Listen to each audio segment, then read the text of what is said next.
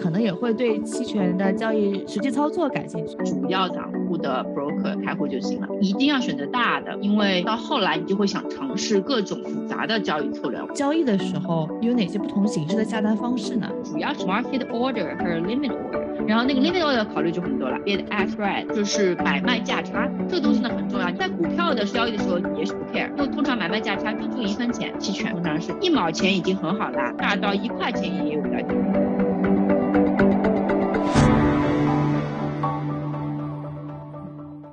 大家好，欢迎回到北美金视角，我是坐标上海的 Brenda。那在前面两期节目里面啊，我们和我们的好朋友 Selina 分别去聊了这个期权的一些基本概念，然后他也帮助我们去理解了一下近年来美国散户不断去增大期权交易量的一个背后的原因。那上期节目他给我们去从一个比较专业的角度去解读了这个期权影响的价格因素呀，以及在不同情况下面不同的交易的。策略是有什么样的利弊的情况存在？那在这一期节目里面，相信因为我们也听了之前讲的这个交易期权的风险，那听众可能也会对期权交易的实际操作感兴趣，所以我们又请回来了 Selina 来跟我们分享一下她真正在自己交易期权的时候的一些经验。那欢迎 Selina 能跟我们的听众打个招呼吗？嗯，大家好，我又回来了。希望你们听了我之前讲的两期，对期权非常感兴趣，嗯，然后想要交易了，那我就可以讲讲具体要注意的地方了。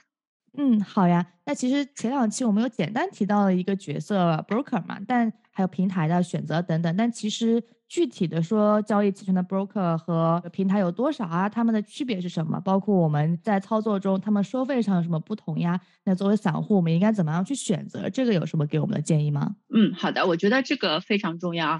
因为尤其是我们之前一直讨论的杀猪盘啊等等，是吧？就是 你只要一个比较火的一个东西，然后你又对它不是很了解，就很容易遭这种杀猪盘，对吧？那千万不要，嗯，陌生人或者是朋友的朋友带你去参加一个什么一个网站，然后你就开了一个网站，然后开始交易期权了。他们可能对你在资格上面审查就有问题啊，或者是我都不知道会有什么很大的问题，所以我们就只在我刚是接下来要说的这些主要的散户的 broker 这里开就行了，开户就行了。那以前有两家非常大，他们是分开的，但是去年他们合并了，那就是 TD Ameritrade 和 Charles Schwab，然后他们两个并在一起了，就成为散户最大的 broker 了。对，然后 TD Ameritrade 或 Charles Schwab，很多在美国工作的人一般都会知道，因为通常他们退休投资的账户 401k 都会选择这两个公司。嗯嗯，对，然后那个他们也是非常老牌的这个散户的 broker 了，他们有各种各样的产品，就除了股票、期权，可能还有别的，这个也挺重要的。其实，在选择 broker 的时候，我会考虑到他们是不是有很多很多样的产品。因为我上次说到交易当中，就是比如说说 short cover 的 call，它就是基于你本身是不是有拥有了这个股票，对吧？比方说一百股股票，那你才可以 short cover 的 call，那你就应该在你这个 broker 又有股票，然后又有钱去交易期权才可以，对吧？如果你没有这个股票的话，你就没有办法做这个事情。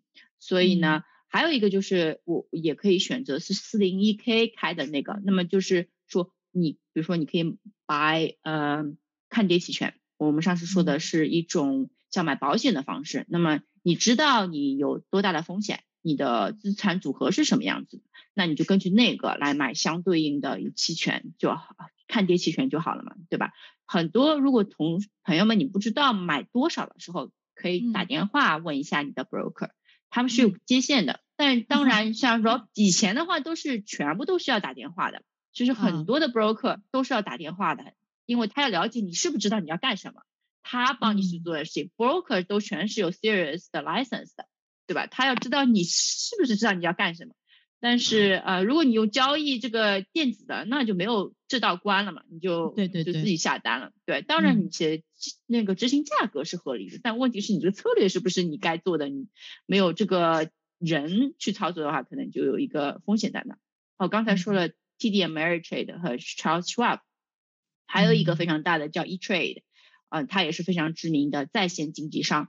那么你可以在他们的呃平台上面去使用。就一定要选择大的，为什么呢？因为就算你一开始只是懂一点点，到后来你就会想尝试各种的那个复杂的交易策略。我上次说到的有什么 Butterfly 啊、Iron Condor 啊、Straddle 啊这种，那你就需要一个很复杂的。复杂的话，它就会有各种的那个图，就是你把这种你想要做的交易策略放在里面，它可能有图给你，它可能会一个告诉你上涨下跌各种市场波动情况下。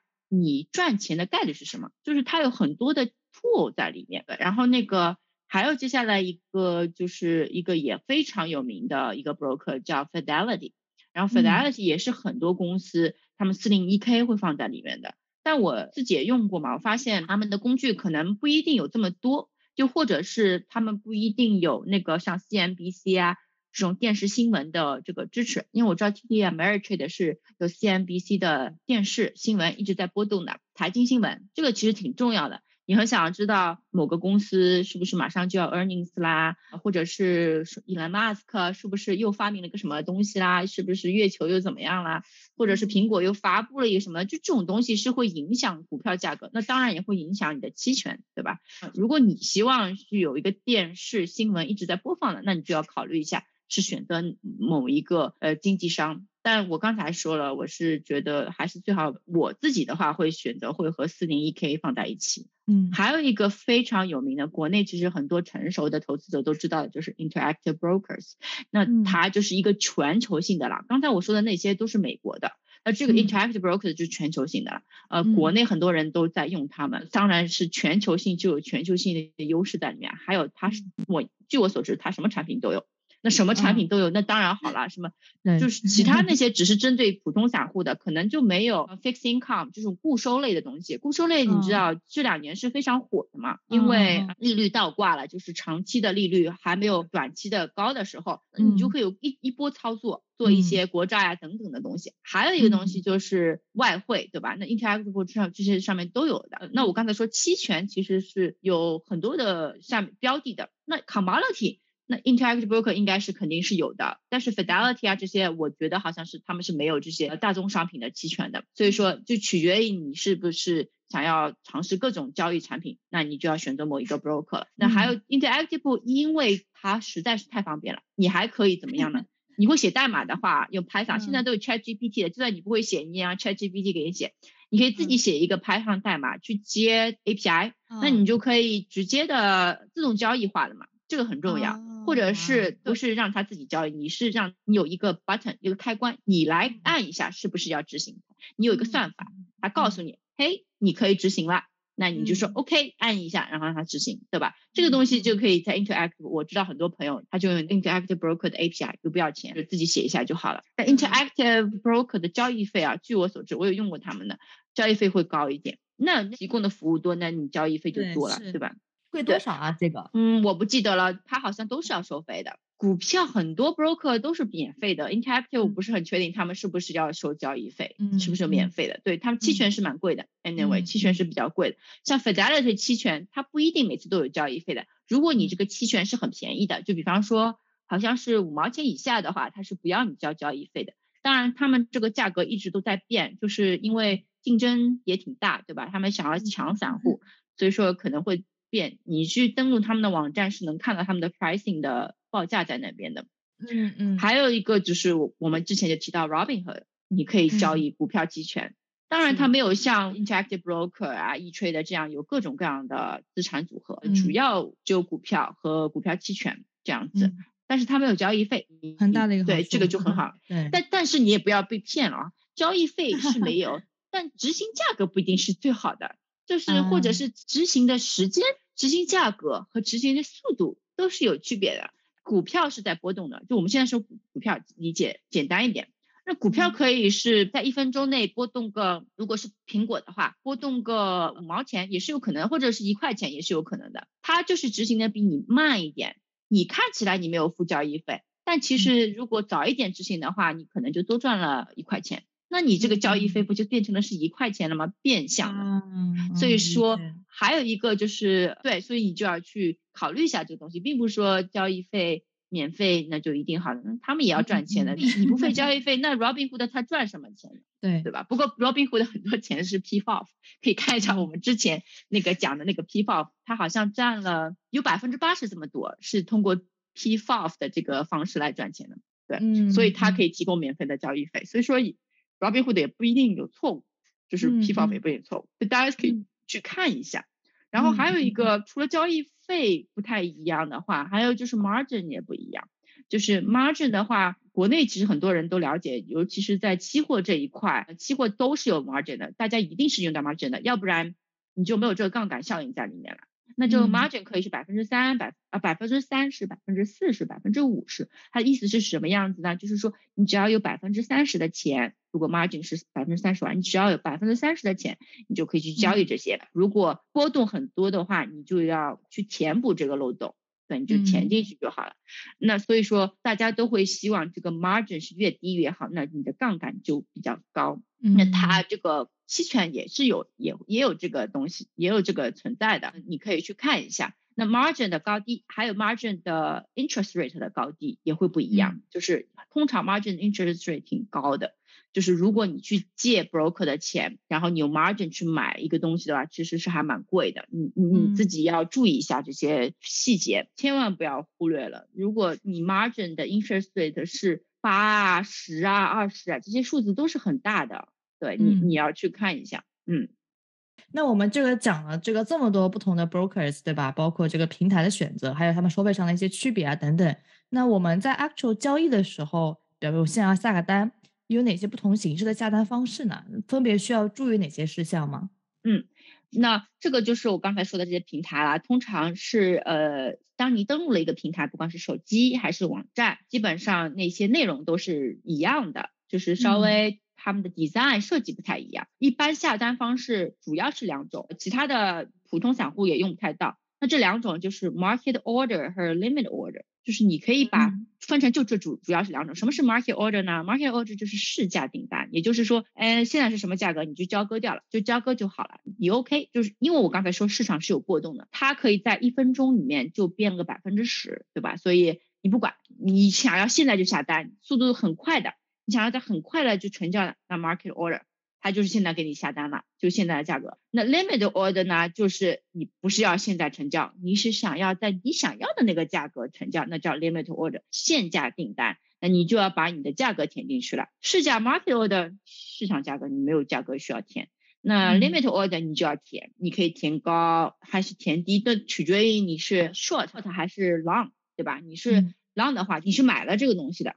OK，那你肯定是就会有一个价格是呃买的话，那你现在是要开仓。首先我还要说清楚，就是开仓和平仓这件事情。那第一个事情就要开仓。那开仓的时候，开仓不管开仓还是平仓，都会要决定是要 market order 还是 limit order。OK，那一开始的操作就是开仓。那开仓的时候呢，那你要买一个期权，不管是 call 还是 put，那你通常会设置一个比现在价格划算的，要不然你干嘛不现在成交？你为什么还要买贵了，对吧？那肯定是比现在现在划算的，那你就会去选择这个价格。那这价格如何决定呢？你自己看。但这个这个 limit order 有很多东西要讲了，那自己看是什么呢？它有个有效期，你是想要今天就完成这件事情，还是说呃你不 care 是今天？那只要它到了你这个价格就去执行，嗯嗯，你都可以的。这个就要根据，首先你这个交易的东西是什么？是一个个股，苹果，嗯，微软，还是 Facebook，还是说是一个大盘股？这都是影响你决定的。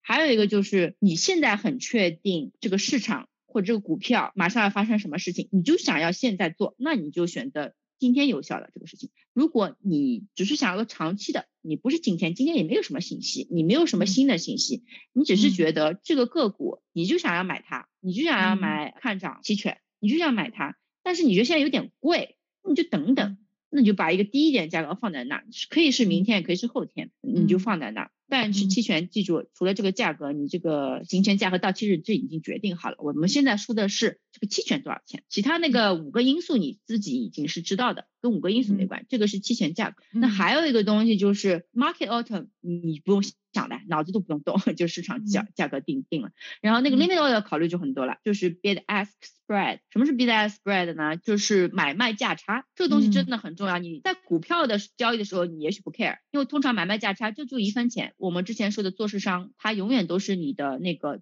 对家，他就赚你这个一分钱或者半分钱，你就给他赚了，你是没办法的。那在期权就不一样了，因为期权它很复杂，它就是一个成本很高的一个东西，对于做市商来说是很高，很难去跟你做对家的。那他就会把这个买卖价差变得大一些。还有一个就是期权有到期日啊，很多不确定性啊、波动性啊，所以它这价差一定是。比股票是大一点的，不会只有一分钱的区别，通常是一毛钱已经很好啦，什么甚至大到一块钱也有的，取决于这个期权是什么了。那这个对你来说就很重要。我现在说一分钱、一毛钱，我说的是显示的价格，大家成交的时候都是要乘以一百的。为什么呢？因为我刚才说的一个期权是对应于一行使的权利是一百个股份嘛，对，所以说。我现在说一块钱、两块钱、三块钱，你都要乘以一百的。那你在显示的时候看到的就是这个，那对你来说是很大的。如果这个价差有一块钱的话，那你你其实不太想要用 market order 的，因为你并不知道会以什么价格成交。有可能如果你去买的话，可能是就是贵的那个，就完全是贵的，不是在中间的。最合理的话就是价差中间的那个值。如果他们一个是三块钱，一个是四块钱，最合理的是三块五毛，大家都不怎么赚。你让那个做市商。这个价收差不多三块五毛收，三块五毛卖，一分钱没赚，是这个样子。但通常是不太可能的，因为他买了以后还要去卖掉，他要赚这个价差，否则他干嘛要做这个 liquidity provider 呢？对吧？嗯。所以说，当价差是从三块、四块这么大的情况下呢，你用 market order 很可能就以四块钱去买入了，那你就你心里是不太高兴的，对吧？你是尽量的往三块五去靠，一般是不会低到三块的，要不然人家做市商就亏了嘛。对，尽量往三块五去靠。所以我发 limit order 的时候就会写三块五，那这种情况价差很高的话，我就会自己写入三块五这个价格去成交，然后但不一定会成交的，因为做市商他不愿意以这个价格跟你成交，那你就妥协一下，你可以取消刚才那个订单，改一改，退让一下，我再给你五分钱，一般就是他这个 increment 是五分嘛，给你个五分，给你个什么这样子看看，然后是不是要成交。对，所以说你自己去尝一下，尝试一下还是蛮有意思的。好，我刚才说的全是开仓的时候，那个平仓的时候呢，有两种情况，一就是你很亏了，你赶紧平仓掉，那 market order 你也不要 limit order 了，你也可能继续亏亏更多，那 market order。那如果你现在是想要见好就收，那你可能会放一一的一个 market order，你觉得这个价格很好了，成交吧。或者是 limit order，就是这个价格今天如果能到的话，OK，你就帮我平仓掉。今天不到，明天到，那平仓掉也好，见好就收，用 limit order 也是很好的。这个就和那个我刚才说的买卖价差没有太多关系了，只是说你对未来什么时候去平仓有一个目标放在那里。这个股票啊，还是期权啊，都受用的。了解。那这个其实听起来还是有一丢丢复杂的。那最后可以请你再跟我们分享一下你实际操作中的一些小经验和小技巧吗？嗯，对。然后其实我刚之前讲的已经把我自己的那个个人经验有就是分享到了，嗯，当然这些都是你每一个人去交易的时候都会发现的这个，嗯，就是技术上的一些东西。那还有一些就是可能不太一样的，就是我自己发现的一个非常重要的，对于散户交易非常重要的，我们在 P FOF 那个时候也提到的叫 Price Improvement 的价格改，我中文我不知道有没有讨论过，就是。改善价格，也就是说改善你我刚才说的这个 order 的价格，就是你这个成交价格是不是有改善，这个是非常重要的。不管在股票还是期权市场，这个 price improvement 的概念是非常重要的。甚至交易所们都提出了一个系统，叫做 price improvement mechanism。然后每一个交易所都起了一个不同的名字，有的叫 price improvement mechanism，有的叫什么 auction mechanism。目的就是说。通过这个系统这个操作方式，让你这个成交的价格，我们叫 execution quality，这个执行的质量是最好的，越好越好。